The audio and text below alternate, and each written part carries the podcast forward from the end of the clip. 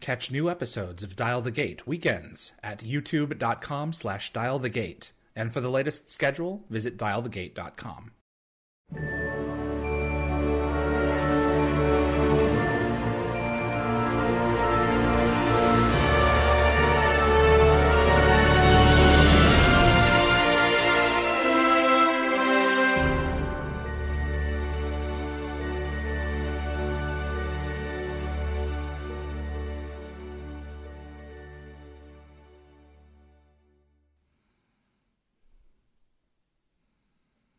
Hello, everyone, and thanks for tuning in to Dial the Gate. My name is David Read. This is episode 88.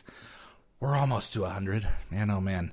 Uh, Pierre Bernard from the Recliner of Rage segments on Conan O'Brien's show and Sergeant O'Brien in SG1 is standing by with us, and we're going to bring him in in just a minute. Before we get started, if you like Stargate, and you want to see more content like this on YouTube, it would mean a great deal if you click the like button. It makes a difference with YouTube's algorithm and will definitely help the show grow its audience. Please also consider sharing this video with a Stargate friend. And if you want to get notified about future episodes, click the subscribe icon. And giving the bell icon a click will notify you the moment a new video drops, and you'll get my notifications of any last minute guest changes. This is key if you plan on watching live, and clips from this live stream will be released over the course of the next several days on both the Dial the Gate and gateworld.net YouTube channels. This is a live show, so like um, the live episodes normally go, I will ask the guests uh, uh, their uh, the questions that I have prepared, and we will go through a back and forth. And then about midway through the episode, uh, I will invite uh, the questions uh, that the moderators have been collecting from you in the audience to be to be invited to the guest. So go ahead and start submitting those questions at youtube.com slash dial the gate for Pierre now, and we'll get them later on in this episode. With this particular episode, we actually have art submitted by Pierre, so we're also going to be talking about uh, those as well uh, while we go through uh, the program. But without further ado, let me introduce to you the man of the hour, the man of the recliner of rage himself, Mr. Pierre Bernard Jr. Hello, sir. Hello, everyone. How are you? Greetings. Live long and prosper. Absolutely. How are you, my friend? I'm pretty good. You know, when I did that just now, it dawned on me we need a hand salute for Stargate. We do indeed. We don't have a salute. Absolutely. Only, you know, military thing, that's just military. We need to have something that's exclusive yeah. to Stargate. Yeah, I mean, Rick oftentimes he would he would do this and then just like you know like give the peace sign or something. He would or right. you know like when he's saying goodbye to Maybourne he takes the flowers and flaps them too. You know he was uh, what kind of a start I had to think about that. Yeah fandom needs to get on that. Fan thinking. Yeah you know some something I mean you know to you had an opportunity that many fans can only dream about. Not only did you have a walk on role, but you had a speaking part as well. Yes. Tell us about, and I want to get into the story of how that came about, but what did that feel like as a fan? That, that was unreal. That's one of those memories where you'll, I'll probably forget a lot of things, including my name but that I will never forget the day I went into that room and stepped on that ramp to the gate yeah. and saw it in front of me. Yeah. That just blew my mind. And you know, I, I, I believe they did catch that on camera and that was shown on air. That moment was as genuine as it could ever get. I mean, literally touching that gate and uh-huh. realizing this is where I'm at. My somehow my graphic career got me into the room on the set of my favorite TV show, and I'm touching the main prop. I this is yeah that that moment was as surreal as it got. That moment and the moment of meeting Amanda Tapping, when she walked around that corner from her trailer and she was there, my brain was like, you know, yeah. there are no words. That, that yeah, especially no words. with Amanda, there, there is there is some, she is she is a truly special human being and is one of and I'm sure you realize this as well, one of the most genuine people you will ever meet. She's the real deal. She is the personification of grace and yes. and poise and beauty and intelligence. There, she has it all. You know. Yes, you know, I, I, I think I can safely say my years in working on Conan, I've I've encountered a lot of celebrities, and you know I know eh, because of their status they don't like to be bothered and stuff. So they certain they put up a certain type of wall that you just know not to cross. You know, don't bother them. If you see them, don't even greet them. In some cases, just pretend they're not in that space. But what I experienced when I went to Vancouver, which I found was extremely unique, was that everyone was approachable. Every no one had that barrier. Even when I met Rick, I, I, you know, right. he's MacGyver. You know, right. if ever I expected someone to have people around him to keep people at a distance, but he was approachable. He was talkable. He he he engaged me I was scared. Like, you know, I'm thinking someone's going to come jump any moment and go, get away. All right, all right, get away. You know, leave, leave him alone. But it, that moment never happened. They, they, the people out there, everyone on that set, from craft services to the actors to the writers, producers, everyone was approachable. Everyone was nice even when the cameras were off, because often you think, well, they got to be nice. The cameras are running. They're, they're not. You know, no, when the camera when the cameras were off, they were even nicer, which was even scarier. exactly right. I was, I was constantly like, I, that was the one thing I the, the big takeaway for me from being out there was that how genuinely nice everyone really are out there on that set, and I think that's what made that show so great. It, it that they're who they are came across in their acting and their performance on the show and the people involved in produ- producing the show and putting it together. Their, their, their niceness their core values came out and it just came into the show. And i think that's what made it so good.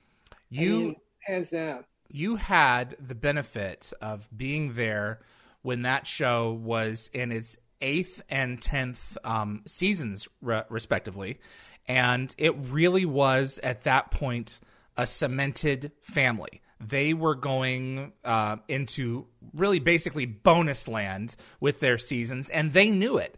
And they they had an appreciation for the material. Not that they didn't before, but you know there was no they knew that they were there because the fans loved them loved them and you were an exemplification of that you really were oh thank you now, tell us about how you got into graphic design. Um, how how old were you when you started drawing? Tell us about your backstory. Where are you uh, from? What what were there family members that got you into this? Er, I'm originally from Brooklyn, New York, born in Bedford Stuyvesant. Uh, as far as art goes, I've been drawing as far back as I can really remember. I I have uh, old coloring books from when I was a child. I still have some original artwork that I created uh, with pattern designs, which is something we'll talk about. But mm-hmm. pattern designing goes back to, I, I, would say, age three or four. Wow. I, I really took interest in repeated images. Uh, my art history, it, and my dad was very encouraging as far as art being a hobby. He wanted me to get a real career, and in in his case, he wanted me to be a jeweler. He was a, he did watch repair, and he wanted me to learn to do that as a trade to make money. Right. And he told me I can do my art as a hobby. But I, I knew once I put the loop on my eye, I knew this was not something that was for me. and that went nowhere but I, I, pursued the art. My mom was very encouraging. When it came to high school, finally leaving uh, Catholic, what you call it, grade school, the the the people at the at my parochial school recommended this school called High School of Art and Design in New York, and I applied and I got in, and that was the beginning beginning of my art career. I did four years at Art and Design in New York. Uh, then towards the end, I was I got into the internship program, and something that rarely is mentioned, my internship was with Neal Adams of Continuity Associates. Okay. Yeah, Neal was. A, I was a huge fan of Neal. I, to you know, I, I collected comic books and stuff, it never dawned on me that someday I would actually meet the meet the man. Uh, I did uh, during that time prior to starting that internship. I interviewed at a couple places. I interviewed at DC Comics, Marvel, Archie, and with Neal. Uh, at Marvel, I met a couple of people up there, and somehow I don't I don't remember exactly at what point I knew Joe Rubinstein. If it was from continuity, somehow I knew Joe Rubinstein. I think it was from I met him at a comic gallery in New York, uh, but I'm not sure. I don't remember exactly how that what happened. All I do remember is that one day I was in Marvel's lobby in New York and Rubinstein saw me there and he took me in and he introduced me to Marie Severin. And from there, Marie introduced me to a couple of other people in the bullpen. And there was a guy named Maury Cormachi, or Cormucho. I don't remember pronounce his last name, but he was a bullpen artist. And he took me under his wing because he loved my lettering style. Mm. And he started training me. He gave me a bunch of blank pages and would have me do copy a comic book, bring them back, criticize it, give me more pages, and on for a while. And in the meantime, I started my internship with Neal. And I remembered at one point a critique Neal gave me. I still remember this critique, and it, it, it, hurt. I showed him some comic pages I, I, I drew, and he sat there. He looked at it, and then he goes, hands them back to me. He goes, "Nice lettering." and he went back to work. Needless to say, a few months later, Marvel Comics gave me my first lettering job. And hey, you know, yeah, it worked. And after Marvel, somehow I got connected with Jack Adler. I don't remember exactly how that worked out, but Jack loved what I was doing and started giving me regular work at DC. And at the time, they couldn't find people to work on a lot of the horror magazines. I told him, yeah, I love that stuff. So if you look at the horror magazines from the late 80s to about the early 90s, that was all me doing a lot of lettering in those magazines. And at some point, once I once I left college and I started working, I went into advertising. And this is when things started changing. The comic lettering started to go away. I started focusing more on storyboards and comps with a company called Dancer Fitzgerald and Sample in New York. They're in the Chrysler building. I did that for a couple of years. And after a couple of years there, I went freelance. And that wasn't working out. Then out of the blue, some an ex of mine called me up. She was working at Newsweek magazine and told me they needed someone to help them with comps. And at the time, the comp presentation. And at the time, I remembered I wanted to be an illustrator. So I was dead focused on being an illustrator, which was not what my dad wanted to hear. He, he would come home, find me sitting in the living room, and it's like, you know, you know the type of conversations that will occur. What are you doing? You know, why are you working? Right. yeah. But anyway, when she called up about this job, Newsweek magazine needed help putting together a presentation. I figured, you know what? I'm going to take this job. She told me it was a couple of days. It's going, I figured, take the job. I'll do it this way. My dad will be happy. He sees I'm working again. Eh, you know, it'll make right, easy. right here. Yeah. He won't find me sitting around in the living room. So I took the job at Newsweek. It went for a week. They liked it. They asked me to come back the following week. I came back the following week and before I knew it the, it, the department had four different art directors who worked on different clients because what basically they were doing was creating advertising for the magazines. They had different, each one had different clients that they worked with, and they needed presentations mm. created, and they needed someone who could work quick, really fast, which is something I'm really capable of doing. Mm. So each one would say, you go, can you work on my project? Can you work on my project? Oh, they're pulling at you from different directions. Yes. Oh, dang. This is so became, rough. oh, it, it, was rough. It became a full time job, wow. five days a week. And because initially, when we first, when I first booked the gig, because I thought it was only a couple of days, I asked for a, a, the highest amount of pay that I could get per hour as a freelancer you know, figuring it's a Uh, two days of work. Right. but because of because that was already established as my pay, and now we went into a five day week kind of situation. Whoa! Needless to say, within a few months, my student loans were paid off. Good for you. I, yeah, it was like yeah, Newsweek was incredible. Wow. I, I can't. That that was a magic moment. The only reason that ended was because at some point they were getting into tax issues with their setup, and they had brought in this new person who, at the time, the Macintosh was brand new, came and called us all into the office and basically said, if you can figure out how to use this machine in the next two weeks, you all will have a job. And if you can't, you're gone. Given that none of us had computers, they weren't buying us computers. and two weeks, you know, for some, yeah, I was gone. But that was after that. I think within a few months, I met up with a, a friend of mine. We oh, we rented some space in the city, and we bought computers at the time, a Macintosh computer was like buying a car. It was a big deal. yeah. It was a huge deal. I still save the receipt because when I tell people how much this thing cost yeah. me, it was a, a Macintosh FX. It only had two gigs of RAM. I bumped it up to eight gigs of RAM.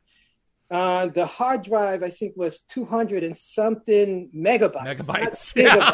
megabyte.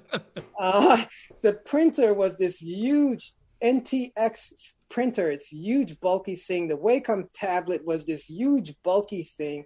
All in all, I spent 17 grand on this computer. This was money I had saved from Newsweek, but I looked at it as an investment. Correct. And I'm so glad I did that because I, I was able to self learn and self train myself using. And this is before YouTube or such and such for dummies and oh, all totally. of that. You had None to figure it out. Yeah, totally. I mean, Photoshop at the time when when you applied filter was a issue of typing in numbers into a box and then clicking and hoping what comes out is what you want. Yeah, there was no previews, no anything. And Illustrator was a a huge pain to work with. I mean, yeah, but I, I learned, I trained myself on the programs and and over time somehow prudential security came into the picture. I don't remember if someone I knew, I think someone I knew contacted me that they were looking for someone to do graphic design on the computer at Prudential Securities. And at the time, I thought, okay, I'll go back to a nine to five. And I was so glad I did because this opened my, it took me in another direction entirely, given that I was kind of new with the computer. Now I was going to w- work on Wall Street wearing suit and tie every day, and I felt freaking cool. You know, I, I think it's the coolest thing to be wearing a suit and tie and carrying your briefcase, and you're a graphic artist. Yeah. That, that, that was such a cool life, and working at Prudential was a was a, a dream. It was fun. It was every, even though there was a ton of work. I mean, kept long hours there, but it was just fun work. Going on press runs and press checks, and it, it was just being in that financial environment, I know a lot of people might think it was it could be boring, but I, I, I found it exciting and fun. How does this lead to Conan and animating what, on Conan? What the what led to Conan? Uh, prior to all of this, this goes even further back, going back now, back to college days. I went to Parsons School of Design. They had a job or an office where they had job postings. One day, I answered a post of someone saying they needed a graphic artist temporarily to do some graphics. They didn't say exactly what, but it was illustration work. So I I called up and it turned out it was NBC. What they needed was an artist to come in a couple of days a week per year to fill in for their regular artist on the David Letterman show. Okay.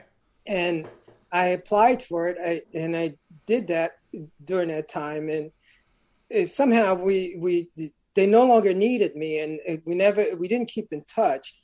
But years later, going towards the prudential end, what do you call it? This was around the time when what do you call it? Carson retired. Right. Okay. Uh, and then uh, Leno, Le- Leno yeah, took that over. whole thing, and Conan was coming in. The person I worked for years ago remembered me, and she wow. called me up and said, I need an illustrator because what do you call it? Letterman took the staff away, and we Right. need an illustrator for this new show that's coming up. Would you be interested to come in for a couple days a week? And it talk about timing.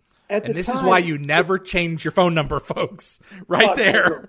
totally. You'd never change your number and always be open to Yes. opportunities. Correct. From Even wherever if- they come if- from. Yeah, even if it might seem weird, as long as it's nothing that's going to make you uncomfortable. Yeah. I always say be open to the Yeah. Try it. Always, yeah, try it.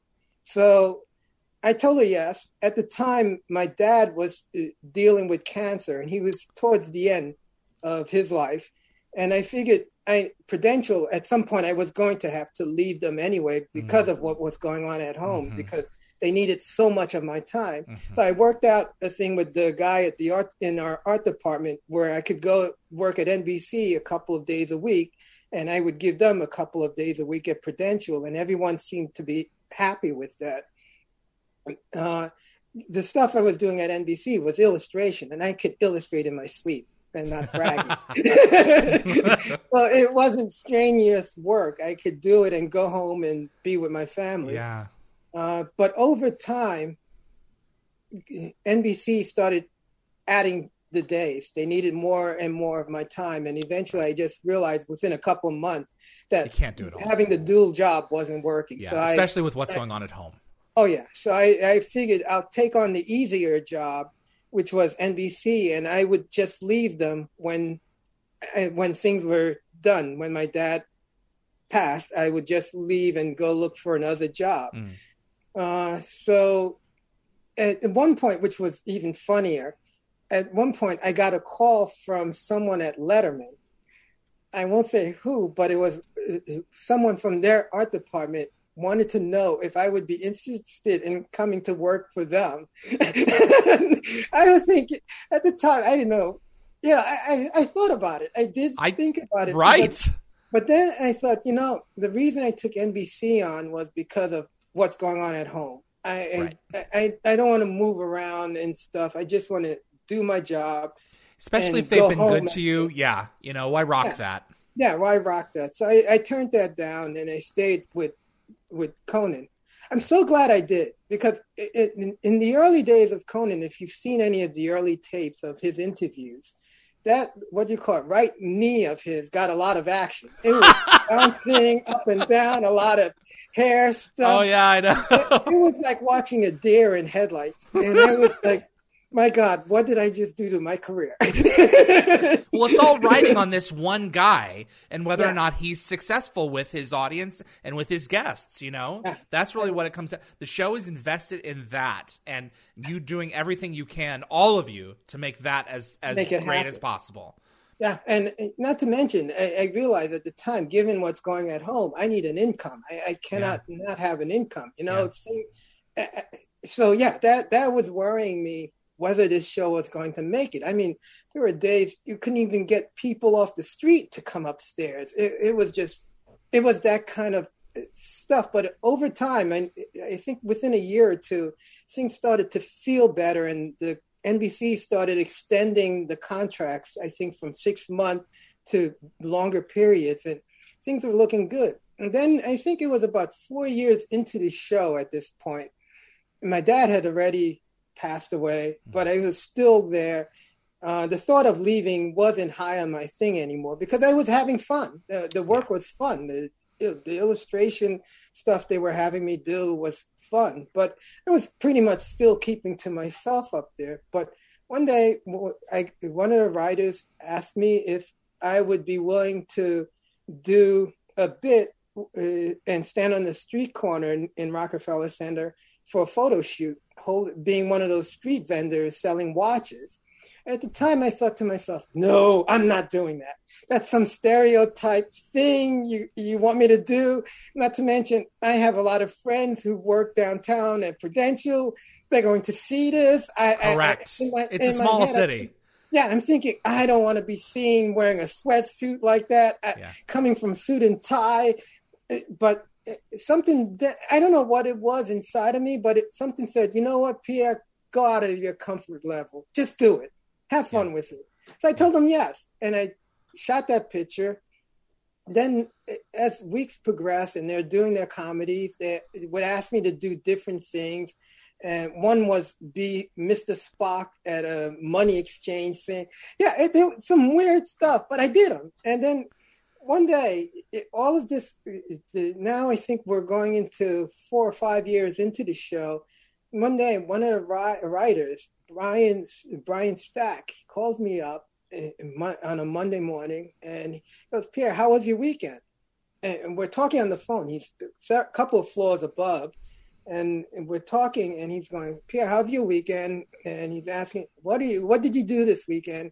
And I'm telling him, and he goes, and I told him, "Oh, particularly that weekend, I was trying to convert my." record collection into MP3 files. Yes. And I bought yes, this that's right. An, yeah, I bought this thing called an iMic uh, that wasn't working. And I started explaining to him what was going wrong with it. And he goes, You know what? He goes, I gotta go, but could you do me a favor? Write this down in an email and send it to me. This is this could and be I'm, a bit. Yeah, I'm thinking to myself in my head, I'm thinking, write this down, send it. Right. You know, you you you got to go. Why, why, do you? Yeah. Well, I did it. I wrote it down in an email and I sent it to him. Then uh, it was a late afternoon. I'm called downstairs to come to the studio for a blocking, and I'm thinking, all right, they're going to use me on something. Uh, but never dawned, and no one explained to me what it was. And at the time, I never, I, it, because I never was outside of my office, I never really got haircuts, so my hair was all over the place, and you know, it was kept but unkept. Right. And but I came down, I did the blocking. I figured, you know, I'm not going to really be on camera per se, so how I look wasn't an issue. But then I would say about half an hour prior to airtime going live, they come to me, they call me back down, and they give me a script. And Brian goes, Pierre, you're going to read what you just sent me today. I made a couple of changes, but you're going to basically read what you just told me today, and you're going to sit in that recliner. That's how it was born. That was how it was born. Oh. that was how it was born. Uh, yeah, so that was that your first bit, converting uh, uh, records to yeah, MP3. live talking bit. Yeah, that was my first talking bit on the on. And the you first yeah. So talk about being outside of your comfort zone. And oh, they just yeah. threw this at you and said, "Go for yeah. it." They didn't yeah, say, no. "Would you be comfortable with this? Is this something that interests you?" Up we to need that this. Point, I always said yes, so they didn't see, see, a problem. That I think that's one of the things I was mentioning earlier. Whenever some an offer comes up to you, yeah, if it's not something that's going to put you way out of your comfort zone, or something that you just disagree yes. with fundamentally, you know, yeah. I mean, because I, I one way or another, do it. Yes, that's yeah. it. Because I mm-hmm. mean, I remembered when they first asked me to do those still photos. I, I, I don't believe I was the first person they approached, but the other people who I worked with at the time, they said no, and they didn't want to do it. When they came to me, I said yes. You know, I I'm so glad I did say yes. I could have easily said no, I'm not comfortable with it, but in my head, I thought, you know, I gotta try it. Here, here's the thing. You know, in watching you for all these years, the, you um, you put yourself out there to be laughed at. Yeah. Which is which is you you and you're recognizing that you have a sense of timing that is just a little different, but that makes for humor you know, that the average Joe watching at home can say, you know what? I like this guy. I like him a lot. You know, and but you were willing to go out there and say, you know what? Yeah, let's do this bit. I mean, that was a thing that was happening to me this weekend. This is what I was doing. If you think it's funny, let's go for it. You know, let yeah, the audience exactly. de- let let the audience de- decide. So, exactly. and then they just kept on doing it. Yeah, we just kept wow. on doing it, and eventually, I think it was the fifth one in was Stargate. Yeah. I remember again, this was a weekend where I was working on an art project. I used to do pointillism and I needed something on in the background. And at the time I had an episode, I had Channel 9 in New York on, and they were showing reruns of Stargate. and the episode I it's come to known as Small Victory was on. I didn't know the title at the time. All I know is that I, I heard it, it, it, there's characters. I saw them running around in the submarine, right? These little things moving around and stuff. And I I stopped what I was doing. And I'm like, wow, this is really cool. What is this? and that was my intro to Stargate. Small victories. That's a good Yeah. show. Yeah, that was my intro to Stargate. From that moment, I was I was hooked. Did you go get the DVDs at this point? What, No, what was your? How did you approach the show? DVDs Yet. DVDs didn't. Okay. I don't think it existed yet for Stargate at that point. At least I wasn't aware Okay. of it. I, I just started. I just made it a point to uh, to watch the scheduling when Stargate was being repeated or shown on TV. Eventually, I found it live on cable, and I I forgot at what what season. What season? I think it had to have been around late season six or maybe early season seven when I actually started watching it in in real time on cable. I don't remember which cable channel at the time, along with the repeats. But Okay. anyway, I, that was that weekend. I saw that episode, and Monday came, and Brian called up. At this point, we I knew the routine. He was my therapist. I sat on the phone couch and I told him my problem. I told him about the show, and he told me to write it up. And yeah, I wrote it up. And next thing I knew, we did it. So this Uh, is the Stargate is SG One is better without Daniel Jackson bit. correct. Exactly. So that's season six that that Corin Nemec uh, had uh, replaced Michael, and by Right. season seven, Michael was back. So you had to Right. have been exposed to some season six episodes at that point, at the very least. right. Right. That Wow. that sounds about right. Wow. At, so, so you do the bit. Everyone Yeah, gets a huge laugh out of it. Conan Yeah. says his obligatory. Uh, you know, I think probably two two people in the audience recognize that what that is. You know, um, gets a huge laugh. Then Yeah, what? a couple weeks later, I know I, I've saved this letter. I have to find it. I received a letter, uh, and it's it basically said they thought the bit was funny, and if I was ever in Vancouver, that they would love to give me a, a guest spot on the show. At the time, I thought I was being spoofed by the staff because I the writers were constantly ribbing me, going, "I bet you got an ego now that you know you have a little fan base, people know you." So I, I figured that letter was a joke on their end. They were, you know, so I didn't, I wasn't going to play along with it. So I brought the letter to our head writer and I said, "Sweeney, I got this in the mail. Did you see this?" Of course, he didn't see it, but he goes, "What is this?" And I told Yeah. him what it is, and he he made a copy of it and he said he's going to look into it. And I'm Yeah. thinking, "Yeah, right. You're going to look into Right. it." Right? I'm gonna be up a creek. You guys are gonna. This will be the next bit. yes. but long and behold, I, I saved the voicemail. I, I got a phone call and a message was left on my phone, my cell phone, and it was from Vancouver. Yeah. and they were they wanted to uh, follow up on plans on my coming out.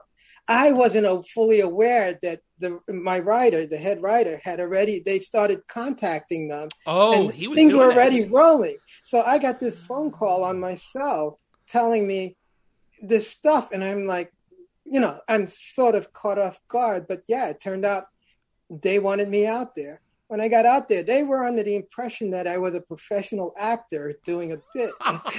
the joke's Guys, on I'm a them. graphic designer who does the occasional comedy bit. Here you go. yeah, the joke's on them. But it was, it, yeah, that and it, everything just followed accordingly. It was just talk about perfect timing. So Perfect time. the episode, which is zero hour, Yes. um, dovetailed with another sketch for the show. So they got mileage out of this as well, going up there and shooting this thing. oh yes, And if you watch the Conan segment, a couple of the shots are different too. Even they they maximize the humor element for uh, for the the Conan episode, uh, even handing over a couple of shots that that are focused more on you, which I thought was just fantastic.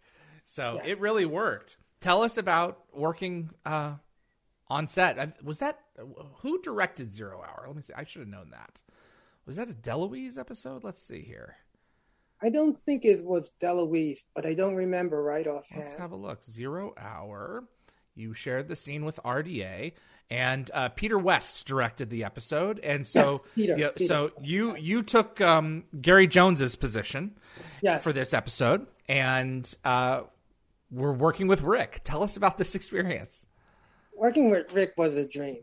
I mean, I, I was a fan of MacGyver, Mm, and meeting him for the first time again, like I said earlier, I I I, I, ex- I expected to meet someone who was going to be nice to me, but you know, they keep that wall in place, and there would be people around to say, "All right, Pierre, you know, it's time to move on," kind of Right. thing. But that that never occurred. He was just so genuinely nice and wanted to know about me and talk and when the camera was off, he was constantly telling me, check out the tuna fish sandwich on the catering table. the catering was good. I really Yeah. love the catering. Gotta say. Oh, yeah. And at one point, somehow photography came up, and it just so happened, I, I guess at the time, he had a curiosity in 3D photography. Mm. And I happen to love ViewMaster, and I had a I was into 3D photography as well. So we we started sharing that and talking about that. I sent him a 3D camera. I don't know if he ever used it or not. But when I went back out there the second time, I think I we briefly met. And at the time, not think, we did meet briefly. At the time, we talked about 3D camera, and it was just so happened the timing was just perfect. I was in my zombie makeup, and Amanda Tapping happened to be in the area. And the three of us pretended to be zombies and, Ah! shot it with a 3D camera. I tried to find the um, actual photo so I can show you guys, but Okay. I don't know if you can see that. Hang on here. Ah! I see you and her. Yeah, it's a cool photo when you look at it with a 3D ca- 3D glasses eh, because their arms are sticking out coming at you. Wow, that's legit. Yeah, it, it, it was a cool photo we shot. Yeah, so yeah, they called me out the second time. The second time coming out there was partially courtesy of a guy named John Murphy, I believe is his name. Uh, John, he was a producer and director, and he was directing. Uh, I think it, the title of the bit was called "Behind the Gate." At the time, they were in, they were beginning to introduce, I believe, Stargate Atlantis Correct. and he he played a part in getting having me come out there to interview the cast. That that was another one of those moments where I can't believe this is happening. I get the I get the call and I'm asked, "Would you be interested in interviewing the cast of Stargate and this new show we're going to start called Stargate Atlantis?" Duh. I, Yeah, Of course I'm going to say of course yes. I'm gonna say I mean, You crazy. No. Yeah, there was no way I'm going to say no. so yeah, I, I, I, I was flown out there again, and it was like you talk about lightning striking twice. Yeah, I got to uh, sit and interview all these great people, and there's so much incredible behind the scenes stuff that didn't make it on air because our show shot Conan shot a lot of stuff. He showed some of it, and I think behind the gate showed some of it as well. Mhm. But there's so much cool interaction that occurred out there that is just yeah, it- it's it's the memories that you ne- I'll never forget. So it was a total of three visits up there. Yeah, the third. Okay. Yeah, The third was the 200. uh, yeah, the the final one again. Another call. I, I, I'm telling you, at this point, it, I did not become jaded or or like took this for granted Mm, because getting that third call, it was like, whoa, you guys want me again? Of course I'm going to do it. yeah. But I can't believe my luck in life that yeah. three times like this i'm, I'm being called out there uh, i went out and it's just so happens right next door on that lot was the soundstage to battlestar galactica. Yes. and the a, a woman i don't i regret i don't remember her name right off the bat. And i if she's listening or is aware i i, I really apologize for not remembering because i'm really bad with names. She was uh i i believe sh her title was a a producer. She worked for NBC, but I don't remember her title exactly. Okay. But she saw me on the set of Stargate. We had broken for lunch or something, and she goes, "Would you want to come over and meet Grace Park?" Mm-hmm. And I was like, "Yeah, absolutely." you want me to meet a Cylon? Uh, yeah. Pull my leg. so she took me over. I met her. It was just so cool.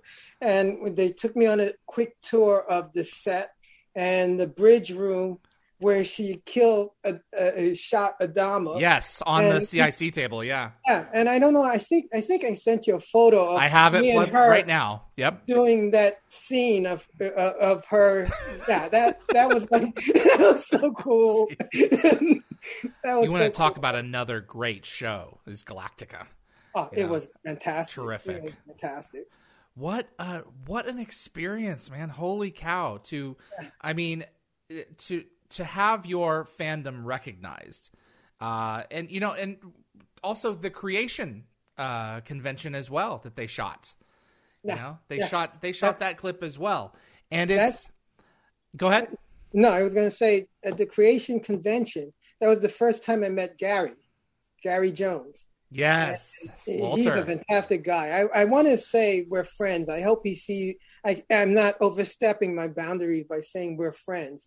He's an amazing artist. I've seen him draw, and he's he's just incredible.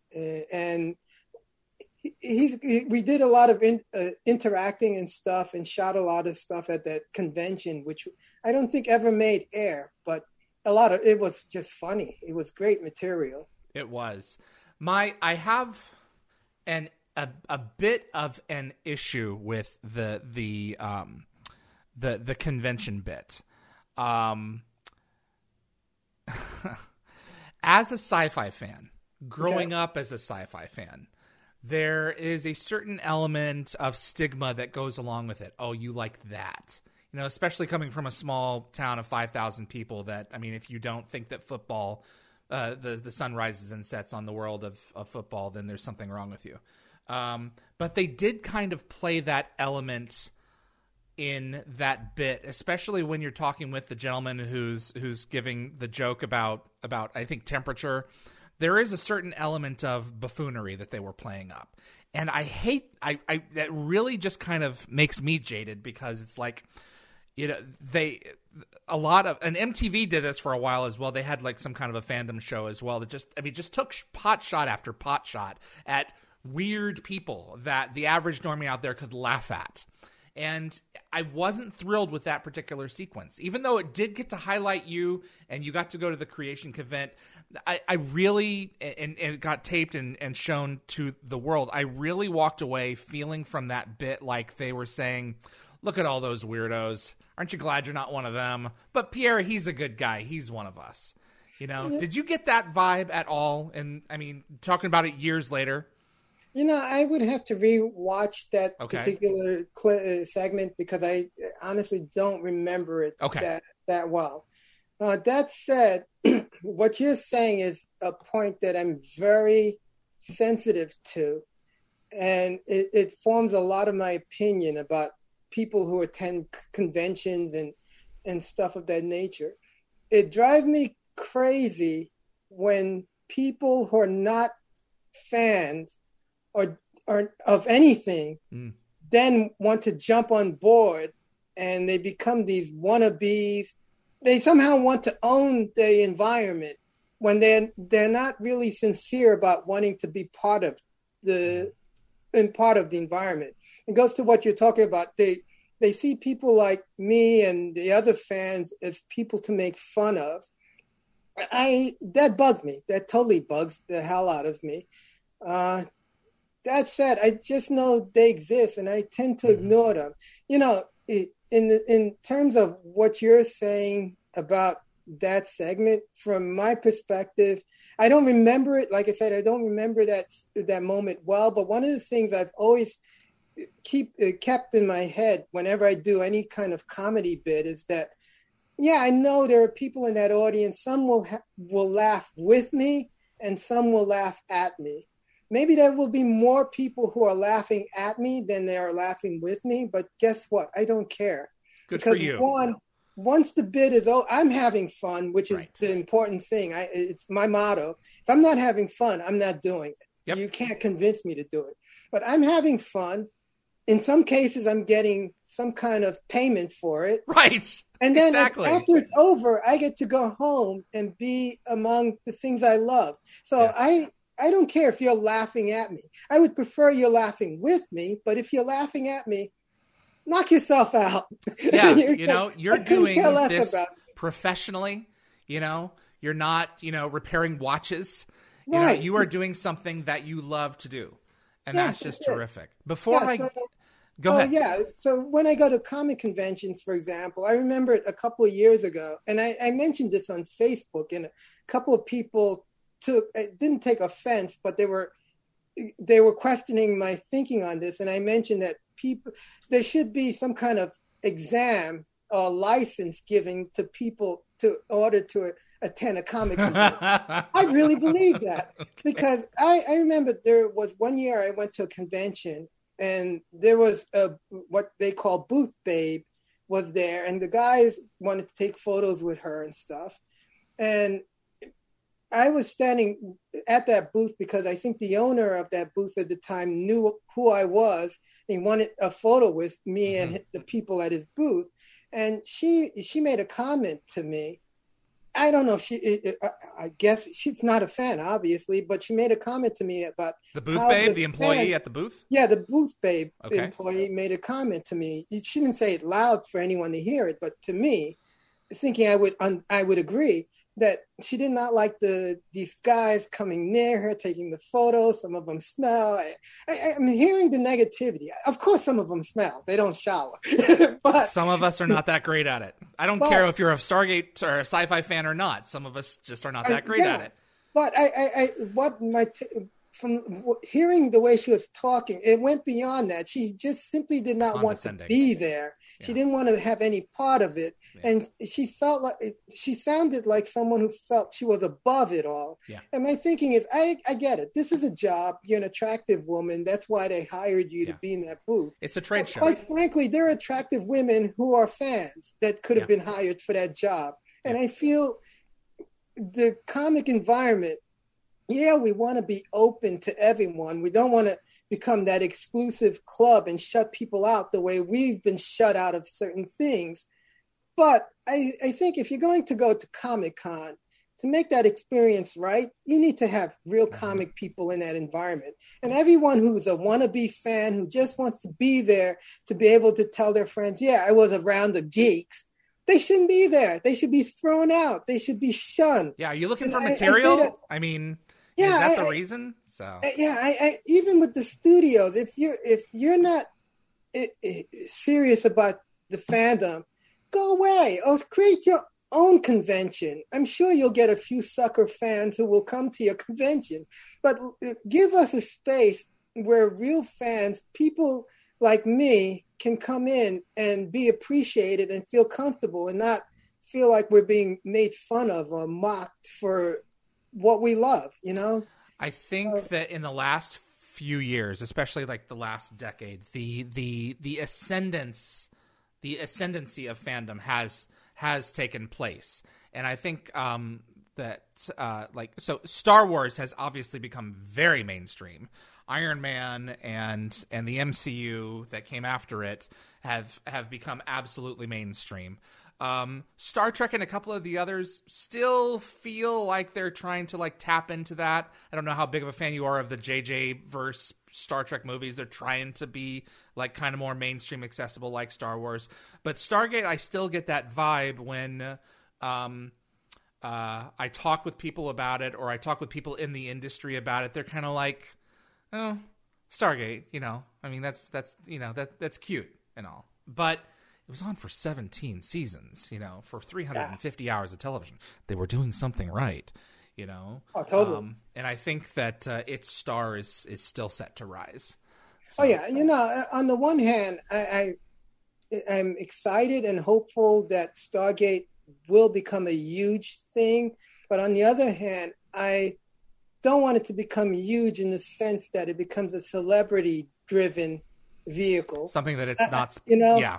Yeah. Tell us good I- I- stories. yeah, I want it to be about the story. I want it to be about the character. I don't want to find out that The Rock is playing, you know, General O'Neill. You know, I don't Right. hear. I yeah. don't, you know, I don't, uh, or what's what's her name? The singer is playing Amanda Tapping. I, I, Amanda I, Tapping's character, yeah. You know what I mean? I, I, I, I hope it never gets to that kind of Yeah. show. I, I worry when I, I've been reading lately that there are talks going on and they're looking at reboots and, and stuff, and I'm thinking, all right, I hope whoever is putting this together is not going to cast the latest rapper and R&B singers to play the roles, and you know, I, I, I just, I, I hope this Stargate will always be about the story Yep. and not about who's in the role. Right. you know, and about the characters is in the themselves. Yeah. Yeah. Agreed. Absolutely. Before I get to the artwork that you've sent me, can you tell show me a little bit about uh, uh, what's behind you here? I love your uh, blanket. For one, is it a blanket or a, a throw? Oh. Yeah, it's a throw. It's one This of is the so new cool. of mine. I don't know if you can see the dots on there. Yes. It's, I mean the circles. The circles. Yeah, it's all from my stuff that I'm selling on my website now. Pierre Bernard, uh, pierrebernard.com. PierreBernard.com. Oh, I should All say right. pierrebernardjr.com. JR, right? JR, yeah, JR. Pierre Bernard Jr. JR.com. Let's check it out here. Did you send me a picture of that? Yes, I think I'm I thinking did. that you did. Here, let me have a look here. Uh, Pierre Bernard, I wearable design. Is it wearable designs? Yeah. Yes, wearable designs. Okay, let's pull that up. Very cool, man. Thank you. right, how long has this been going?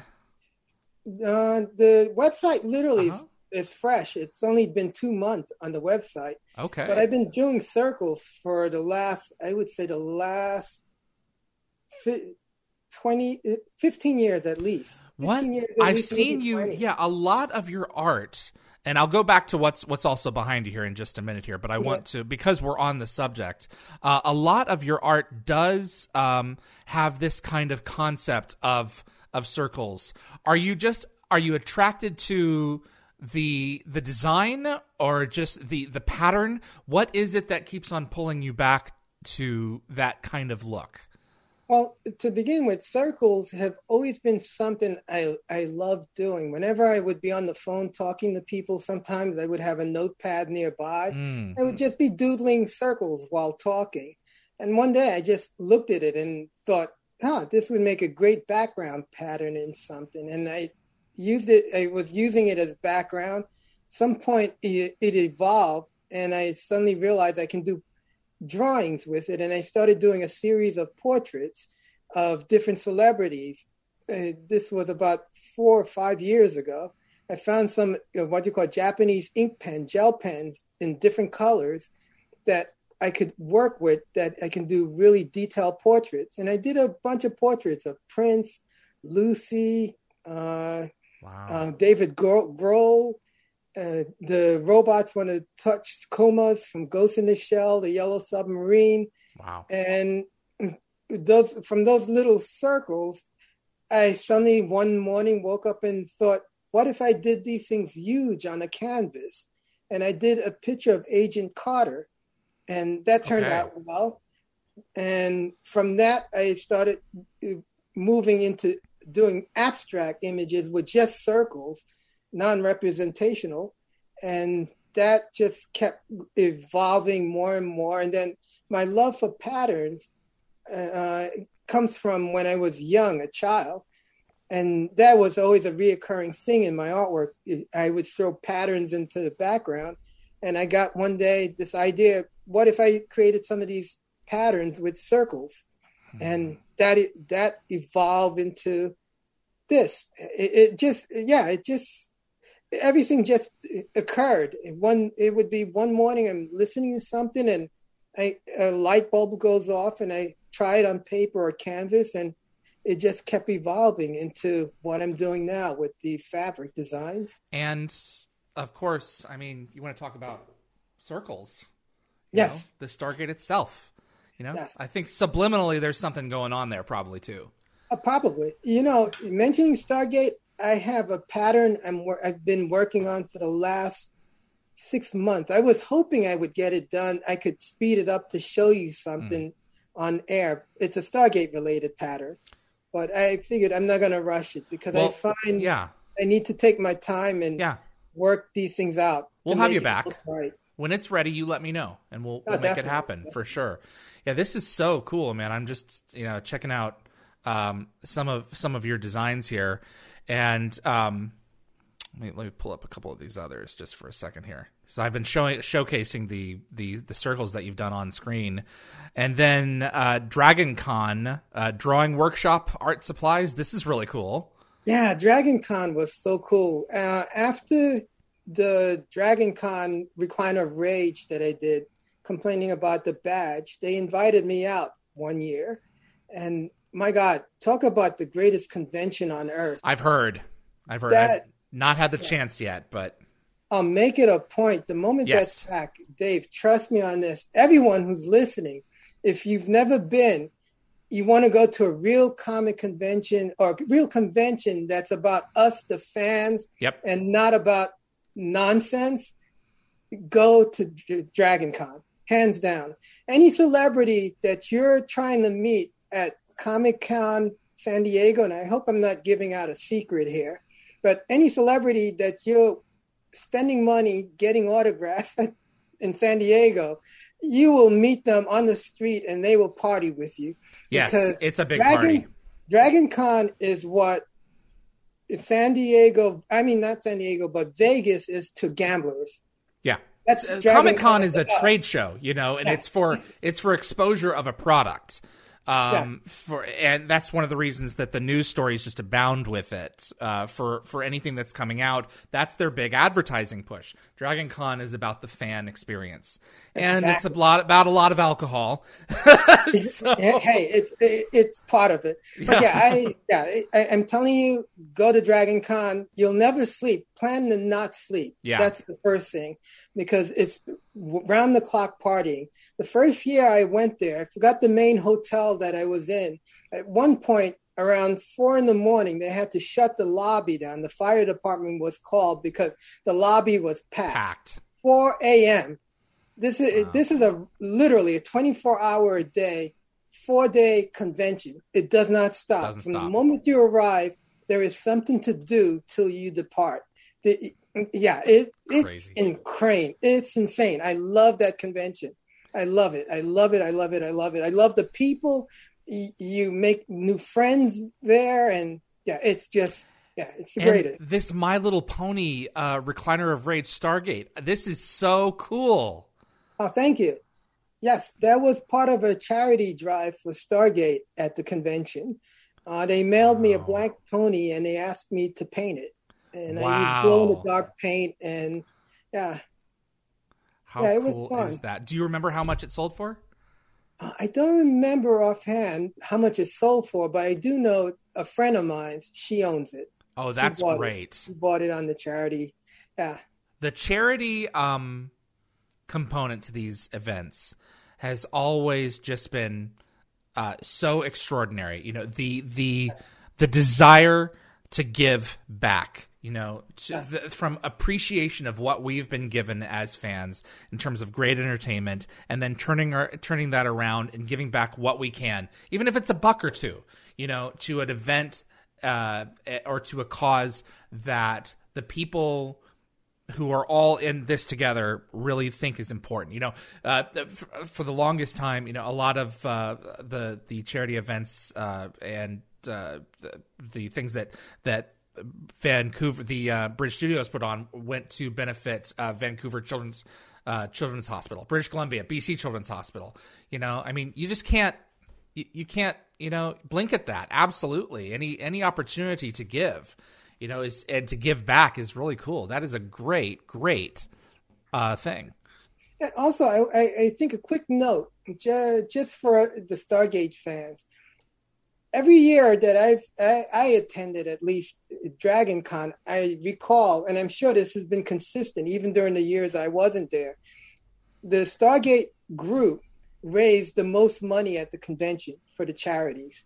Wow! I mean, yeah, Stargate is hardcore out there. I mean, Wow. there's a lot of people attending when they uh, on Saturday mornings at Dragon Con. There's a two mile parade of everyone in their cosplay, and the Stargate group is there to impress.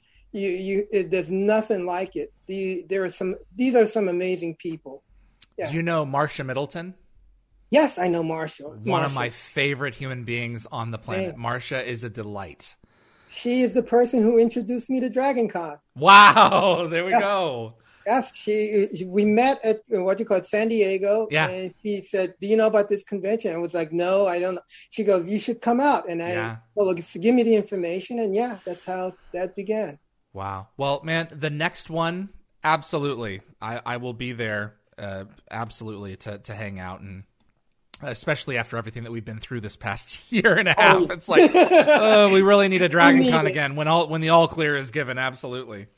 So, and what else do you have uh, with you here? You have a uh, the game board, which Uh, oh, yeah. is rarely oh. mentioned. Yeah, I. It's never been open. It, I don't know if you can. There we go. that. Yep. Yeah, I've never opened it. It's in its brand new mint condition. I don't even keep it out because I don't want dust to gather on it. And this was given to me on my first trip out there. Wow. I don't remember.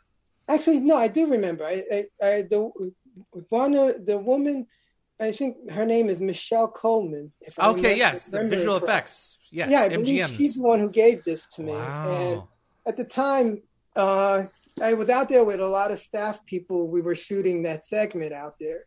One of the staff members said, "I'll hold this for you." He was a fan of the show.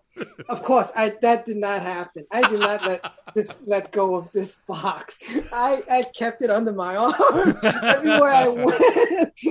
when I Absolutely. had to shoot, yeah, when I had to shoot, I, I gave it to someone else. and the moment they yelled cut, I went and grabbed my box. yeah, I never let, separated from this box. My only regret is that I never got it autographed. But yeah, that's the the thing. The downside of it being under the Yeah. packaging. It's like, well, you know, that's really cool, man. Uh, thank you for sharing that. Yes, the yes. uh, one of my favorite beats from the Conan segment is, uh, uh, oh, Marcia is watching right now. So hi, Oh, Marcia. Hey, hey Marsha. one of my favorite beats from from the Conan segment is after you had said, you know, Stargate is way better without Dr. Daniel Jackson. Um, off screen, Daniel gets his uh, his his His chance, revenge. and so they they put all the um uh the squibs. the squibs. That's it. That's the word. What was that like? Oh, those squibs hurt. Yes, I bet they did. They're, not painful, but they hurt. Yeah, they go off, absolutely. you feel that impact. Jeez, man.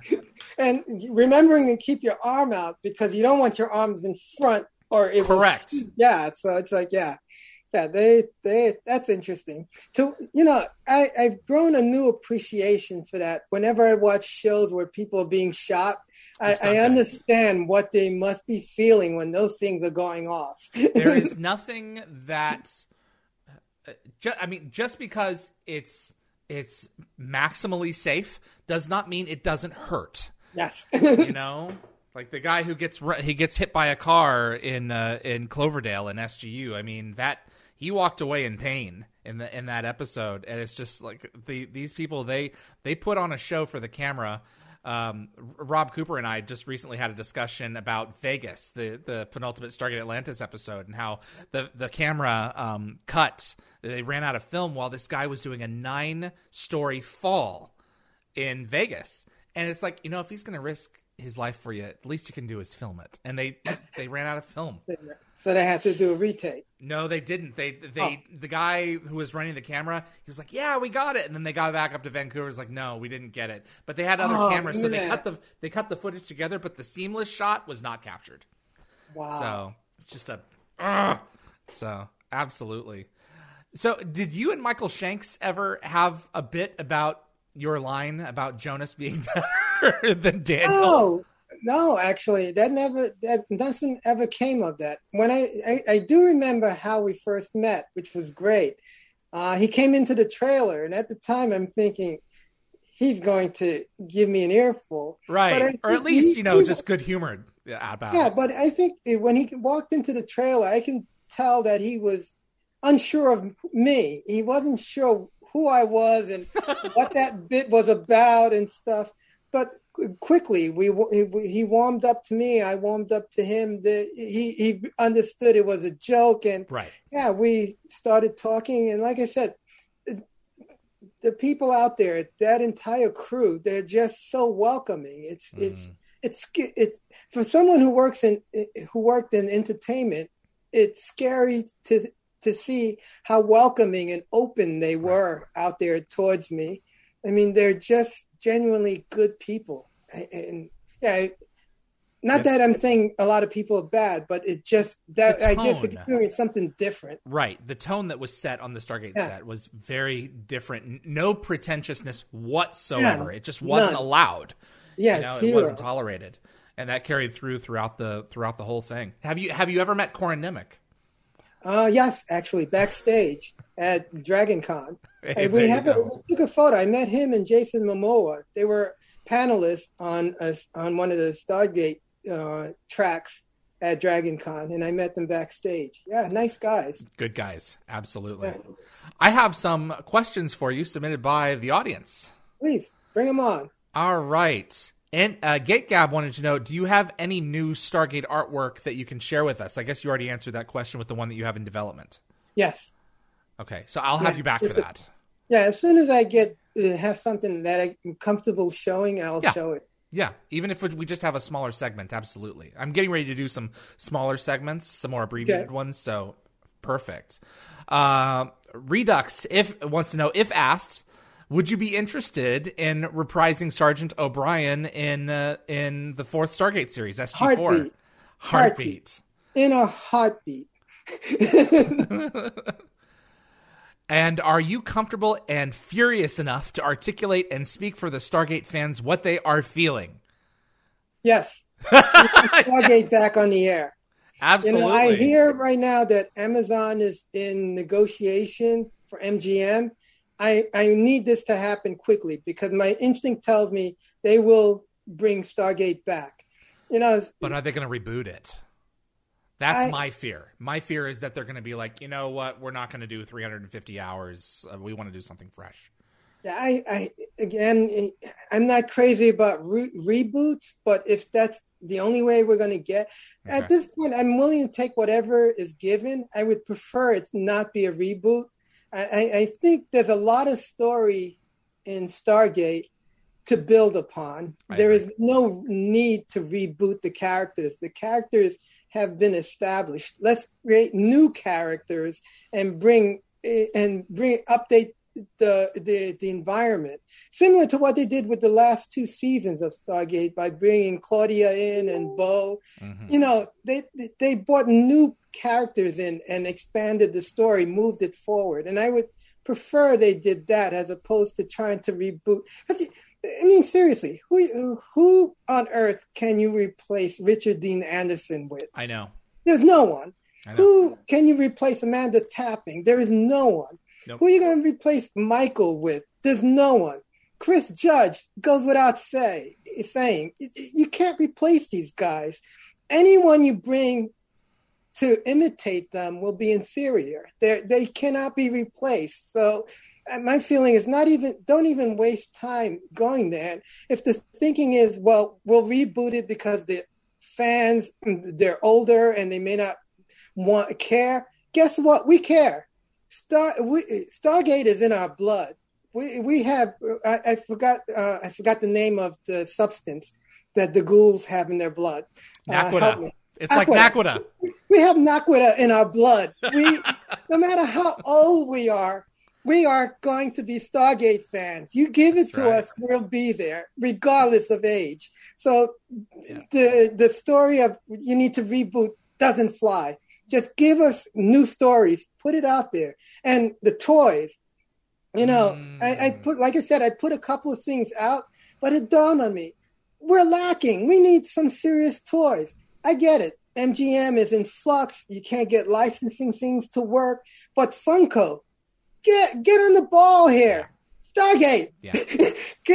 Think about it. I, I would say every single fan out there would probably build an army of super soldiers. They would probably buy two dozens or maybe more of those Funko Pops just to create a scene of super soldiers. That's right. Think about that. A pop costs 12 bucks. Yeah. How much money you guys at Funko will make off of Stargate is almost obscene. I think it would do well. Stargate can run your business. You can drop all your other products, quite frankly. You get start making Stargate products. I mean, I want to see Stargate crayons. I want to see Stargate coloring books. I want to see Stargate miniatures. I want to see Stargate the Hot Wheel mo- uh, toys. I want I want Stargate everywhere. A couple of bobbleheads and fan created stuff is cool, but I, I want merchandise that is Stargate. I want I want I want Stargate blankets. I want Stargate sh- clothing. I I I want uh, I want Stargate to be represented the way they've represented Star Wars and Star Trek. Because quite frankly, Stargate is bigger and better. All right. Dang it. Ugly pig. Pierre, Yeah. are you comfortable and angry? Comfortable and furious, David. Oh, thank you, sir. That's great. Teresa MC, would you step through the Stargate? yes. No way. No, are Yeah, you kidding? no No. No, let them do all the dangerous stuff. of heartbeat. course. Absolutely. Uh and uh let me see here. Steffer's tune. The um I guess you've kind of answered this. Was your favorite convention that you have attended or participated in? Yeah, Dragon Con, hands down. All right, absolutely. M.E. says, Did Pierre get anyone else on Late Night with Conan O'Brien into Stargate? Uh, I think a, a, a couple of staff members were watching the show or were into it. I don't know if I got them into it, but they were aware of it. Like I said, I know that one person that traveled with us was a Stargate fan, and he was the one who was eyeing that box. Oh, absolutely. yeah. So you got to keep that away from him. Don't know what's going to happen to that. For sure. Brian O'Neill Singleton, uh, were you the recipient of any cast pranks? Uh, was there any pranks done on me? No, not really. No, no, unfortunately. No one pranked me. Absolutely. Well, you know what? I mean that that, that zombie uh, makeup. How long did that take? The zombie makeup took about two, I- think somewhere between two to three hours. Wow. Yeah, it was a long eh, process. The, she, she did an incredible job on that.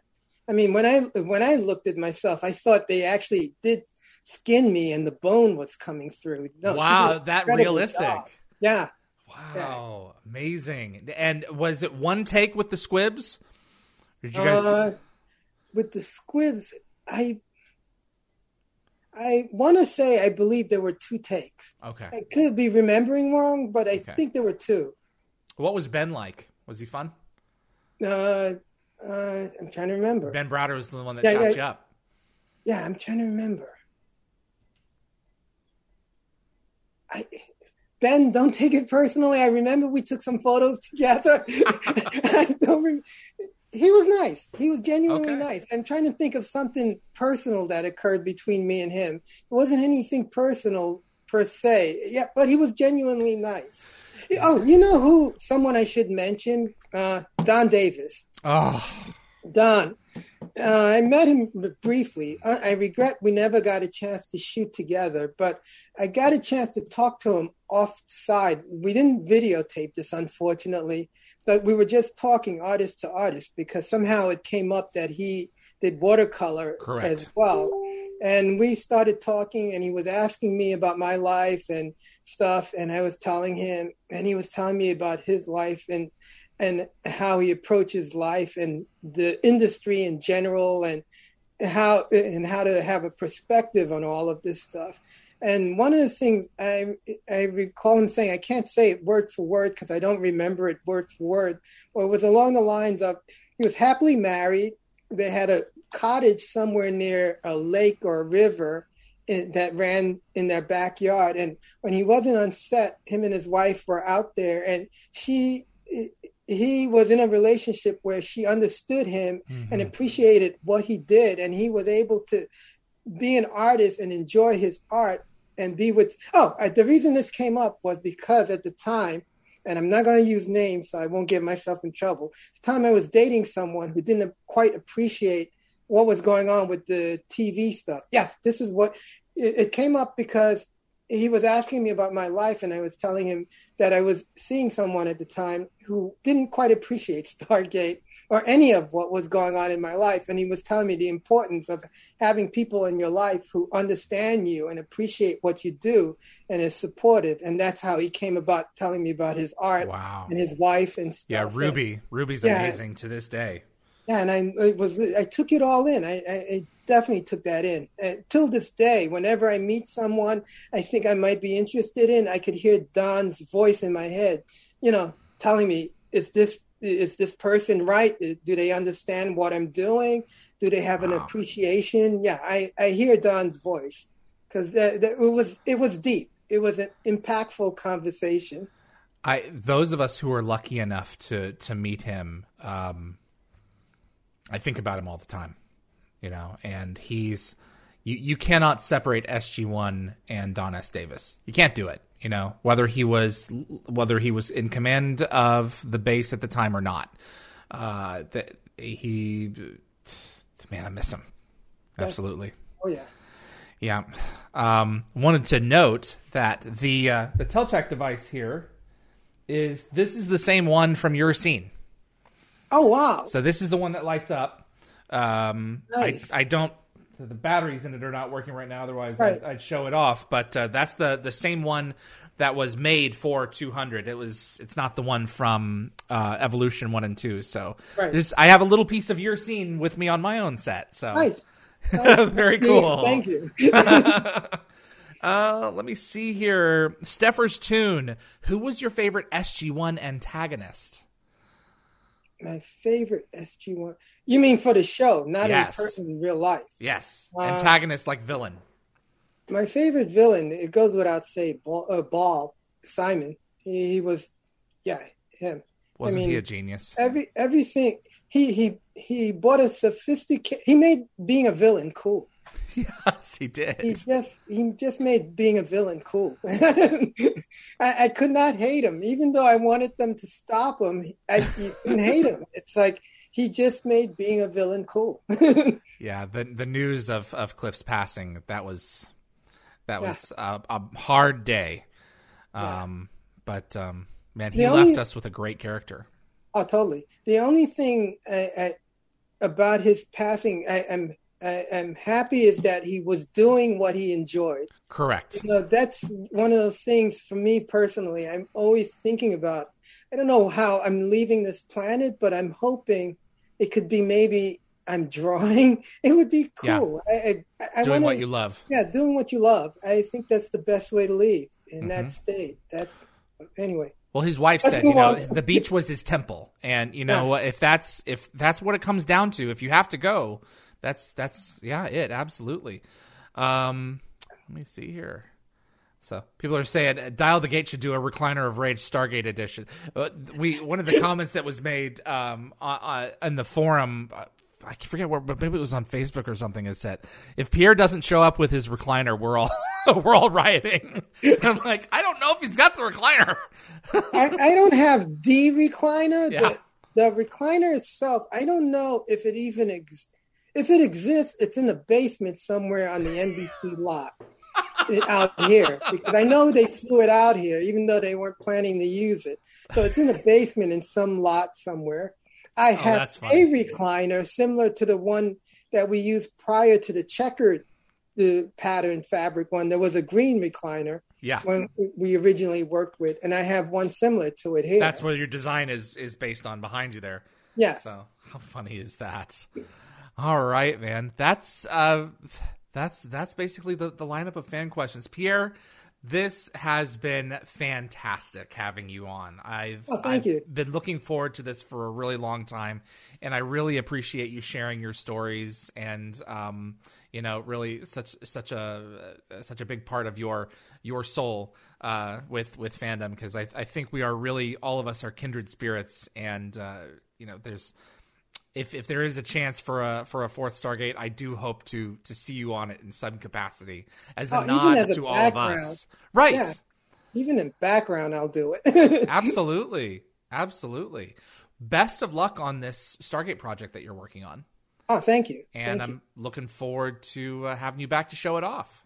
Oh, I can't wait to do that. And uh, you know, I can't say thank you to, enough to you and everyone out in Vancouver, even though it's so many years now. But yeah, I those guys they gave me a memory that, like I said, will never leave me. I mean, I know at some point I probably will lose all memory of everything else, but that memory of those visits out there, they will stick with me. They, they, they, yeah, they mean a lot to me. I, I can't even express. I don't even have the the vocabulary to express how much the, the those uh, three trips out to Vancouver mean to me. They they just yeah they're priceless. The the memories, the photos, the videos, they're they're just priceless. They're absolutely priceless. One last thing, if you Yeah, don't mind. yeah. Would you No. please uh, uh, sh- share your line with us from the show? Uh, which which the beginning the The the one uh, the the one with uh, O'Neill coming into the um, coming into the control room. God oh God I don't remember my line. My God. We have audio contacts, sir. It's Colonel Carter. Oh God. wow. oh God. I knew I would be stumped.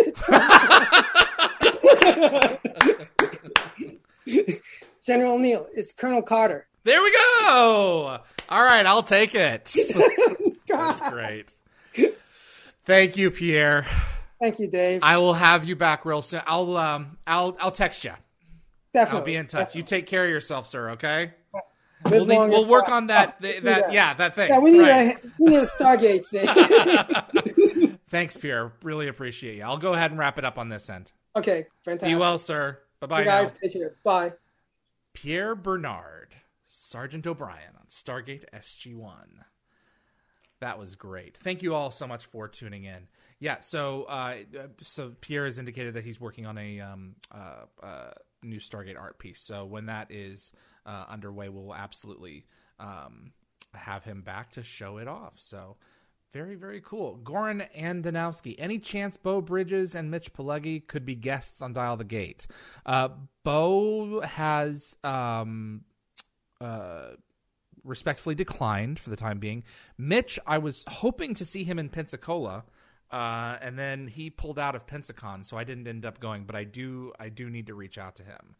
Uh, Michael Mitchell, have you ever noticed that there were a lot of Star Trek Easter eggs in a lot of episodes of SG One? Yes, because Brad Wright specifically was very much a uh, a Stargate fan. And then, would a revival also include the child of Jack O'Neill? I guess he's saying from. Um, I, if he's not referring to Charlie, is he referring to the? Uh, uh, what was her name? Was it Laira in uh, in season three from Hundred Days? That would be interesting. That would be really interesting. I don't know, but we'll have to wait and see.